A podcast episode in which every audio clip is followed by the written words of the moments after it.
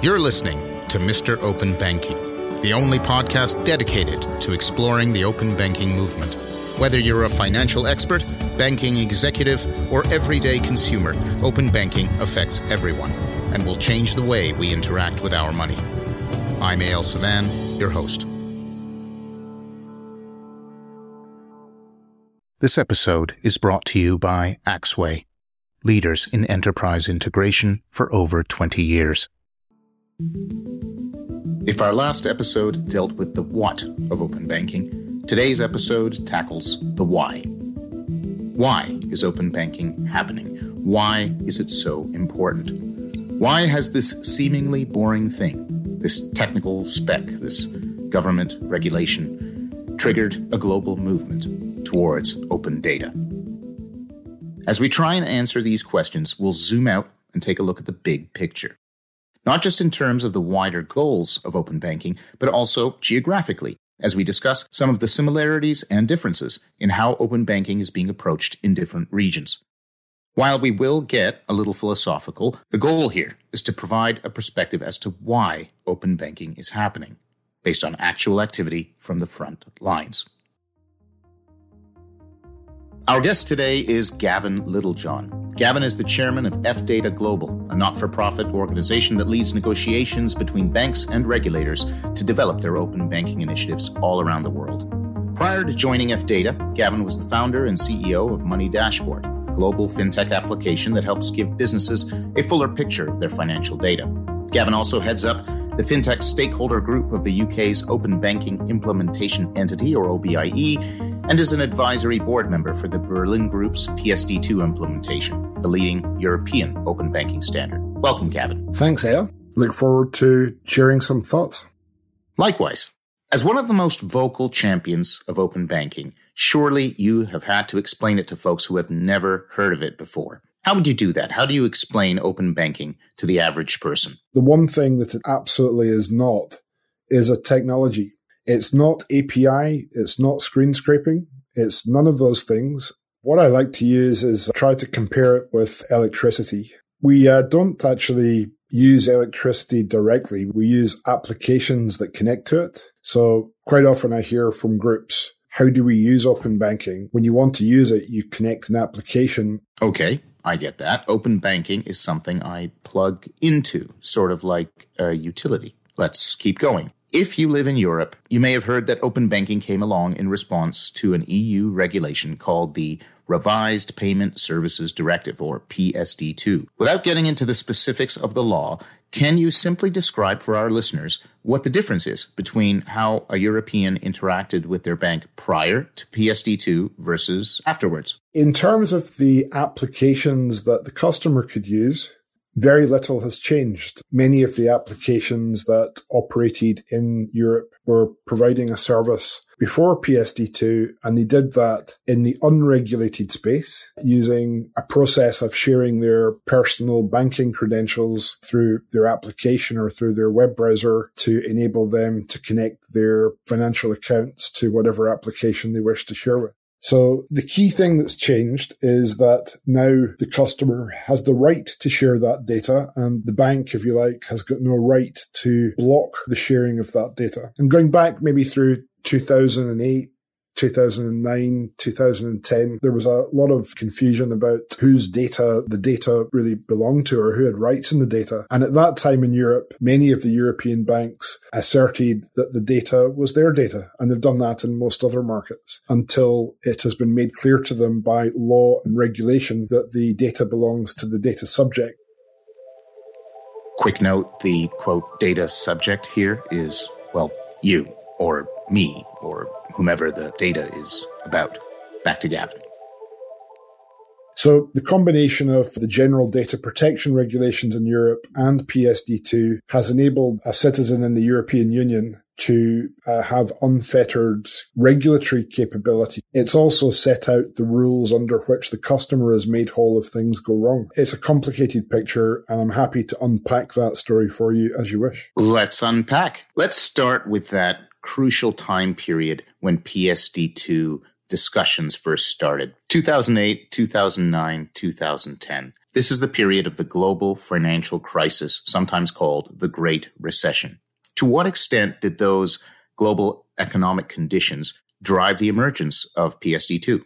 I'm not entirely certain that they were directly connected. What I can say is that there were a number of firms in the fintech domain who emerged during that period in response to opportunities that entrepreneurs, of course, see when they're thinking innovatively. And those companies started to gain traction in the unregulated space by typically removing friction from in customers' lives. Now, the other side of this story, of course, is the technologies that have appeared in parallel. So the financial crisis is, is one part of the story. But during that period, of course, we had the rise of increasing sophistication in data and data analytics. And we also had the rise of social media. And then we also had the iPhone, and that changed everything. There was now applications, there was now big data, there was now social channels to talk to customers. But the problem was always still the large banks dominated the ecosystem and were, you know, really able to write to their customers and dissuade them from using these third-party services that weren't regulated. And here marks the first act in our story of why open banking. Over the last decade, the rise of digital and mobile technologies has led to an explosion of innovative tools from financial technology providers, or fintechs. These fintechs have been slowly sneaking into territory historically reserved for the banks. The issue was, and is, that these new players are completely unregulated. And most ask for your credentials, your username and password. So banks told their customers not to use them. To Gavin, the answer was obvious. Find a way to let the customers have the financial tools they want, but do it in a way that can be controlled and regulated.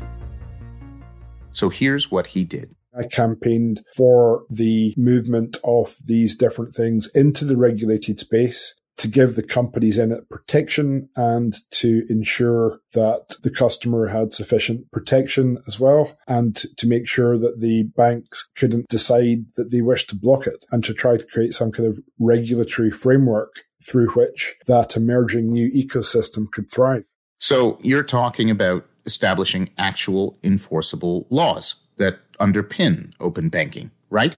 Yes. And when we talk about the use of the word open, it reflects how well those laws have been established. And in, in some markets, those uh, laws are clearer than others. And looking across the globe, we can see some markets where we have very clear and quite modern privacy legislation. And these are typically expressed in the market through explicit consent. So I guess the building blocks of open banking or open finance are firstly the right, customer data right, the ability for the customer to make that choice. The second is that they're able to express that choice through both giving consent and taking it away, and for that consent to be really explicit. The third is the context of risk and liability and who's in charge of looking after the customer's interests when things go wrong. And the fourth is the legal and regulatory framework that gives force to those first three.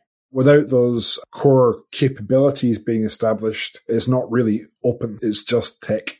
Tell us about how the ecosystem is developing in Europe compared to, say, the United States. What are the key differences? I think if you were to look at it in contrast with the United States, which is where open banking really started, where the customers from Yodlee and Cash Edge in nineteen ninety-nine to two thousand started building applications that financial services companies could connect multiple accounts on behalf of the customer. In the U S, it was really the big banks that went first, the large financial institutions. And from two thousand two, two thousand three, you would have been able to log in on a old plain vanilla website on, let's say, Bank of America and see your Citibank account or vice versa, or your Fidelity brokerage account. In Europe, they've only just started right now. I mean, just in the last year or so since P S D two came into force. And really, if you think about the rise of open banking in Europe versus the U S, the market conditions in Europe are now, from a regulatory perspective, far ahead of the U S. the market penetration of open banking in the U S in the unregulated space is miles ahead by per capita, probably ten to one. Let's zoom in a bit. What are some of the things Europe got right and perhaps some of the things they got wrong? The market landscape in Europe has got a number of things going for it. It's got a privacy legislation in G D P R, which gives the customer very clear and explicit rights in the data. And it's got legal framework for sharing of financial data, which unfortunately is only limited to payments data. So at the moment, you can share your bank current account or checking account data, your credit card payments and so forth under a regulatory framework. But if you share loan or mortgage data or investment data or pension data or insurance data, it falls out with the regulatory framework, which was created by P S D two. And then from a continental European perspective, then didn't put any standards body in charge of making sure that the high quality standards were coordinated, and they left it up to the market. So lo and behold, the market then went out and made a, a mess of it, and they didn't have enough time in the regulatory timetable in many cases to do a job that they wanted to do, but many didn't invest in it or take it seriously. And at this moment in time, variously reported maybe fifteen, twenty percent, no more than that, of the A P Is in Europe are worth any value. In addition to that, some of the regulatory issues, like the ongoing impediment of having to re-authenticate every ninety days, has made open banking in Europe much worse than it should have been had some of those things been dealt with differently. So I'd say the original context of P S D two was a good building block, albeit you could say it was narrow in scope to payments, but the implementation with no standards and a couple of the things that came through in the regulatory and technical standards messed things up. So the European Commission and the E B A will need to work on figuring out a plan to mitigate those circumstances which are causing their policy to fail. Let's cross the pond to the U S. How's it going there? In the U S, there's a very complicated regulatory landscape with multiple different federal regulators, and there's no federal privacy legislation. It's unfortunately quite a fragmented environment, and the market conditions for open banking in the U S are getting worse year on year, which, having said that, the U S is making pretty good progress on the technology led by the Financial Data Exchange, but the customer still doesn't have the right to share their data with any actor of their choosing, and it's still within the gift of any bank to choose whether or not they wish to offer their A P I to any fintech. And with absolute certainty, there's been several instances of large F Is saying to fintech firms or aggregators, you're not getting access to these A P Is unless value changes hands, which means that, of course, the banks are still in complete charge of which fintech services the customer can get. We could end up in a situation where if a customer is multi-banked, that they find that one of their banks has been given permission through one application and another bank has given the technical connection to another application, and that the customer just can't get a full view of their financial life. One of the terms that we might apply to that would be closed banking. And it's been similar in New Zealand and in Japan, where they've started to forge ahead on the tech without getting the legal and regulatory and privacy framework established.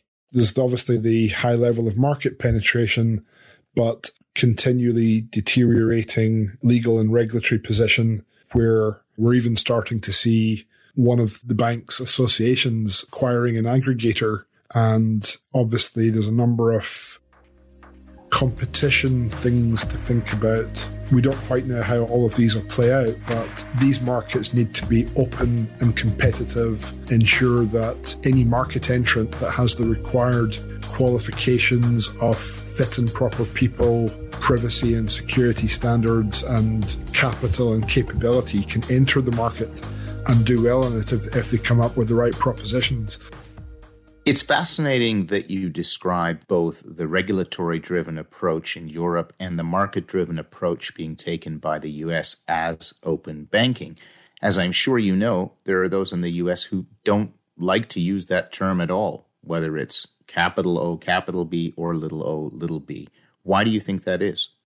The backstory of what open is or is not is complicated area. And we, we as F DATA have been campaigning for open finance. Open banking would be a, a subset of open finance. And, and really, that is the fact that the customer, be they a consumer or a business, should have rights in their economic data, whether they're payments data like P S D two in Europe, or whether they're, I want to be able to share my investment data or pension data or, you know, other things about me, depending on what I'm trying to do. So from an F DATA perspective, we always like to promote that clarity of consent, rights, and liability as building blocks of the framework, and make sure the legal and regulatory force is there to protect those things.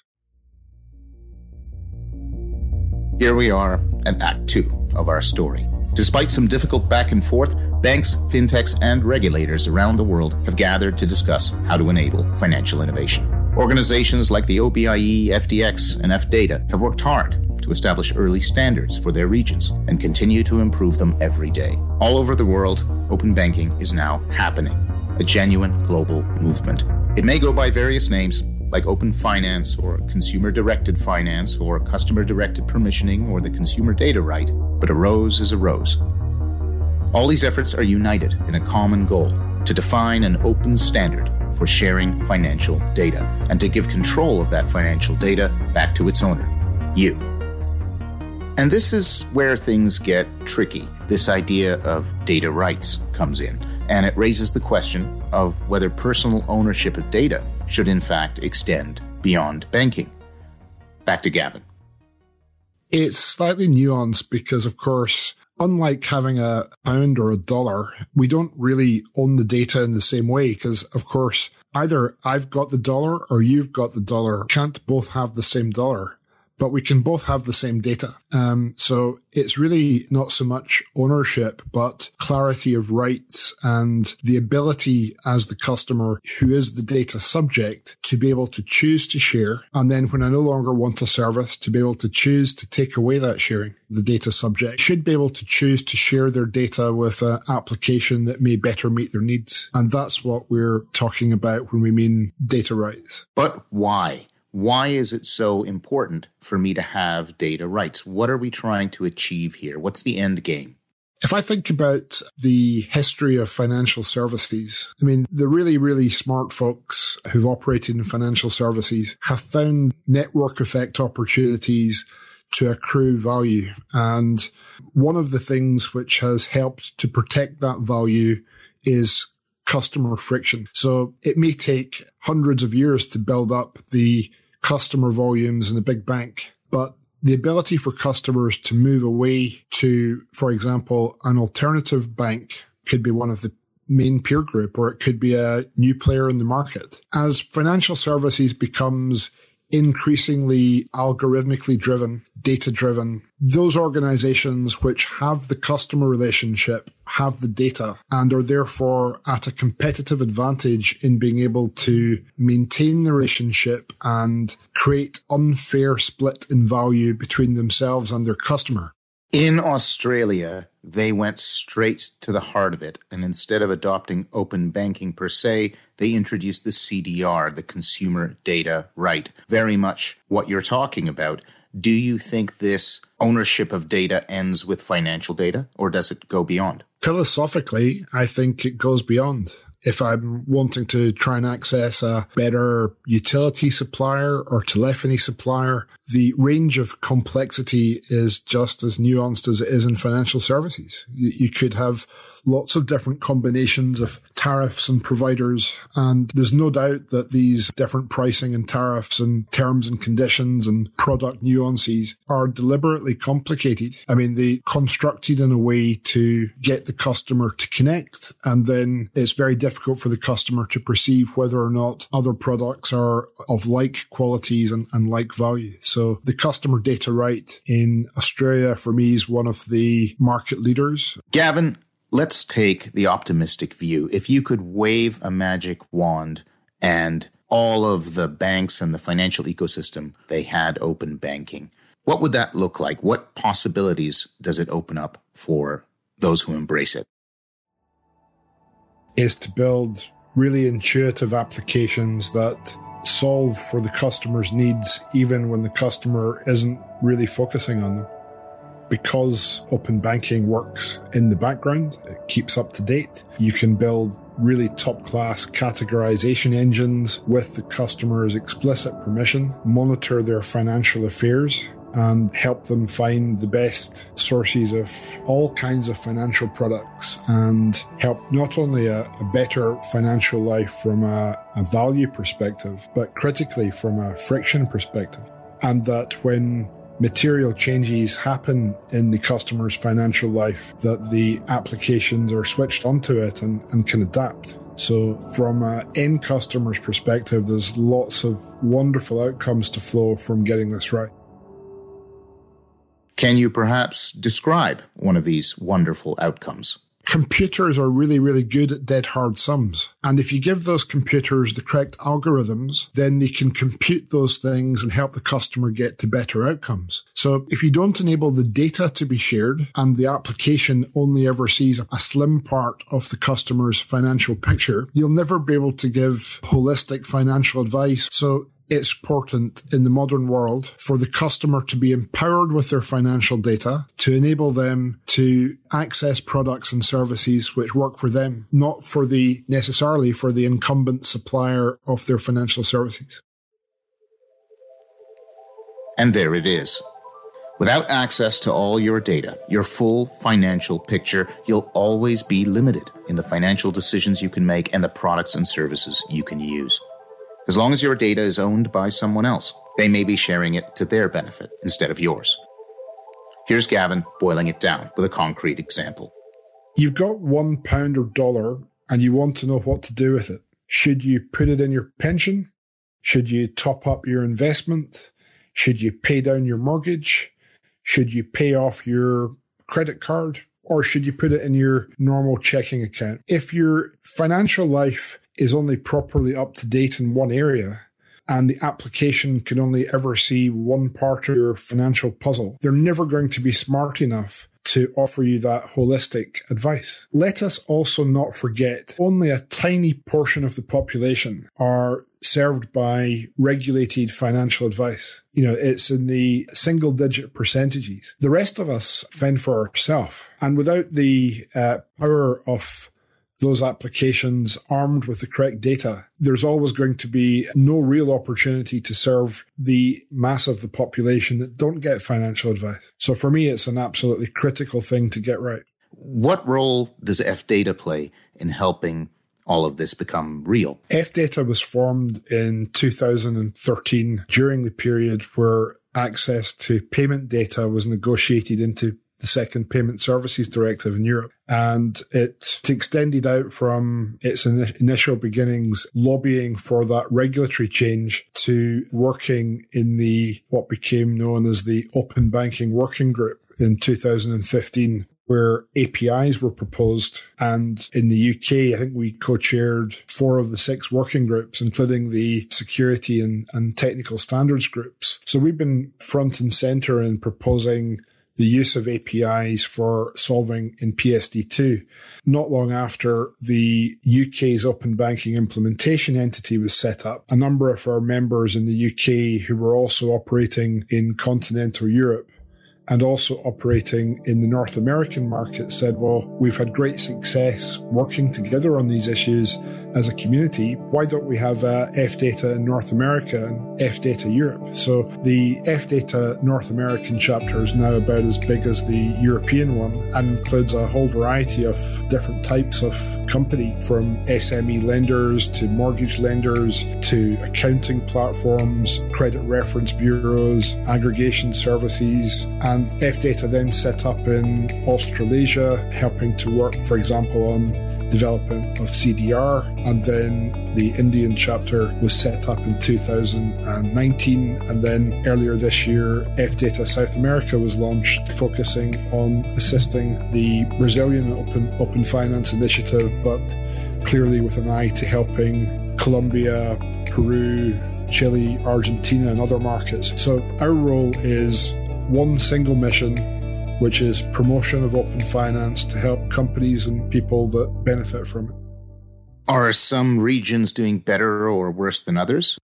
One is that all the markets that are making the easiest progress have got the foundation building block of having a customer data right of some description. So we've got the new Data Protection Act in India, we've got L G P D in Brazil, we've got C D R in Australia, got G D P R as a foundation building block, along with P S D two in Europe. So more broadly, though, there are lots of organizations who are developing technical standards around kind of A P I initiatives. The technical standards are really, really important. We've been recommending the U K's Open Banking Implementation Entity and the Financial Data Exchange in the U S both adopted the financial grade A P I, the so-called FAPI standard developed by the parties in the Open I D Foundation, which is an international consortium of different tech and financial sector companies working together on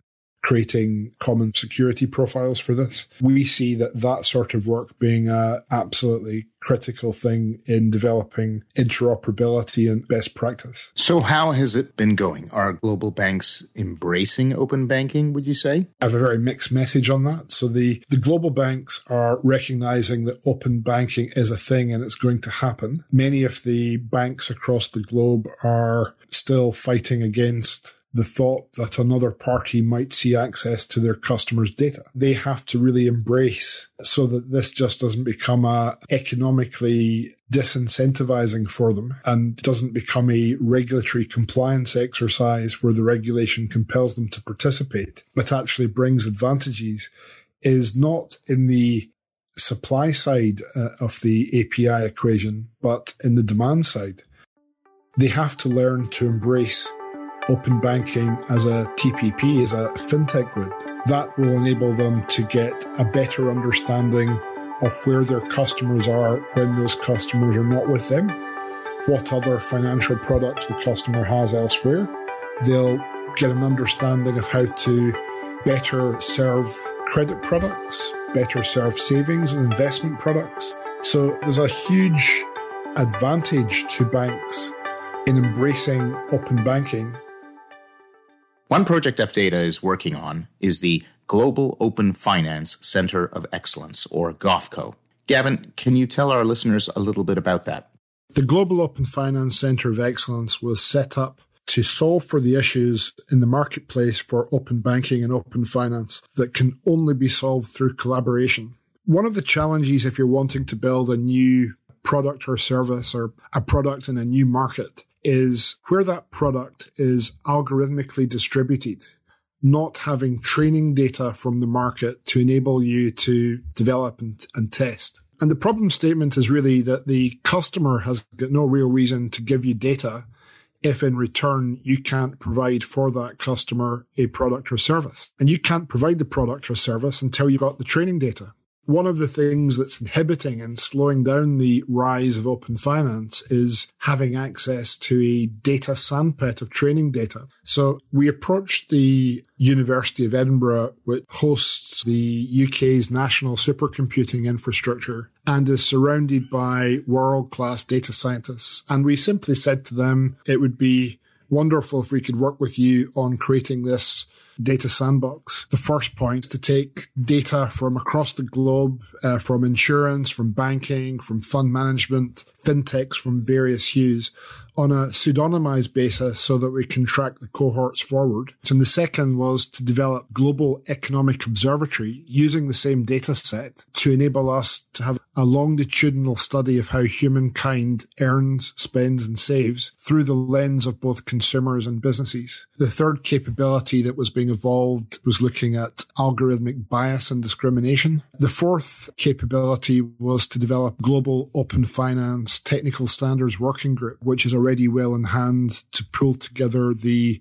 national and international A P I initiatives and have them work together, supported by cybersecurity professors who would create a digital library of all of the A P I standards emerging across the globe and to really reduce the engineering overhead, security risk, and complexity in the market. Incredible. What an amazing opportunity for international cooperation. Let me ask the obvious question. Do you see all of these efforts converging towards a global open banking standard? I uh, dream that dream. That is indeed the dream. One A P I. One common shared way to bind all the banks in the world together, the way the internet binds all the world's computers together, so that instead of banking being confusing, opaque, and expensive, it becomes simple, clear, and empowering. And best of all, since it's an open standard, everyone has access. Remember Gavin's electricity analogy? Like that. If you think about this like electricity again, you've got the data payload, which is your appliance. That could be your television, your refrigerator, and the electricity also has a plug. Well, in the instance where you don't get to a single security profile, every time you buy an appliance, you're going to have to bring it home, get your screwdrivers out the toolbox, and wire it straight into the wall rather than plugging it in. And if you're trying to connect to hundreds of banks, there are something like over ten thousand different banks in the United States. There's over six thousand in Europe. Trying to connect to all of those parties using a unique connection creates a level of engineering overhead which is insurmountable. So it's really important that we try to reduce complexity and reduce risk and make those connections easier to be made. Let's close by getting a little bit philosophical. How can open banking affect people's lives for the better? I've been an entrepreneur operating in open banking since two thousand five. My journey into that was, obviously, you have a business, you want it to be commercially successful, but the real feeling of being able to give for the customer frictionless experience that enables them to know where their money is, to feel confident in the decisions they made, to be able to find things when they need them and not have them buried, uh, regardless of whether you don't know which bank account or credit card you use to make a payment and be able to find it. And then to be able to leverage all of my financial data as a customer to get a fairer deal. Wonderful. Thank you so much for your time today, Gavin. Where can our guests find out more about you and your work at F DATA Global? They can go to the F DATA website, F DATA dot global, and they'll find information about our charter and what we do and key papers and who our members are and what our policy positions have been. So they're very welcome to look at that and can follow us on our social handles on Twitter and LinkedIn. Act three, the close. This is where we are today. Although still wearing many names, open banking has quickly grown into a global phenomenon, with regions around the globe creating similar standards bodies and consortia to discuss how best to adopt it. With the help of standards bodies like F DATA, many have moved into the harder parts of the problem, the building blocks Gavin mentioned: consumer data rights, consent, and liability. Young efforts like GOFCO aim to encourage international cooperation around the development of standards, creating a space to share knowledge and best practices. Already, some common ground seems to have emerged around core elements like security profiles. While significant challenges still remain, make no mistake, the groundwork for open banking is being laid as we speak, not just within different regions, but globally as well. Why? Simple: to build the foundation for the digital economy of the twenty-first century, a foundation based on open banking.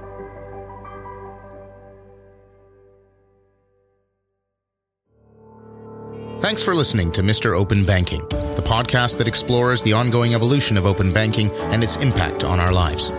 Make no mistake, the rise of open banking is going to change financial services forever, and we will be covering that story every step of the way. This is your host, Eyal Sivan. Until next time.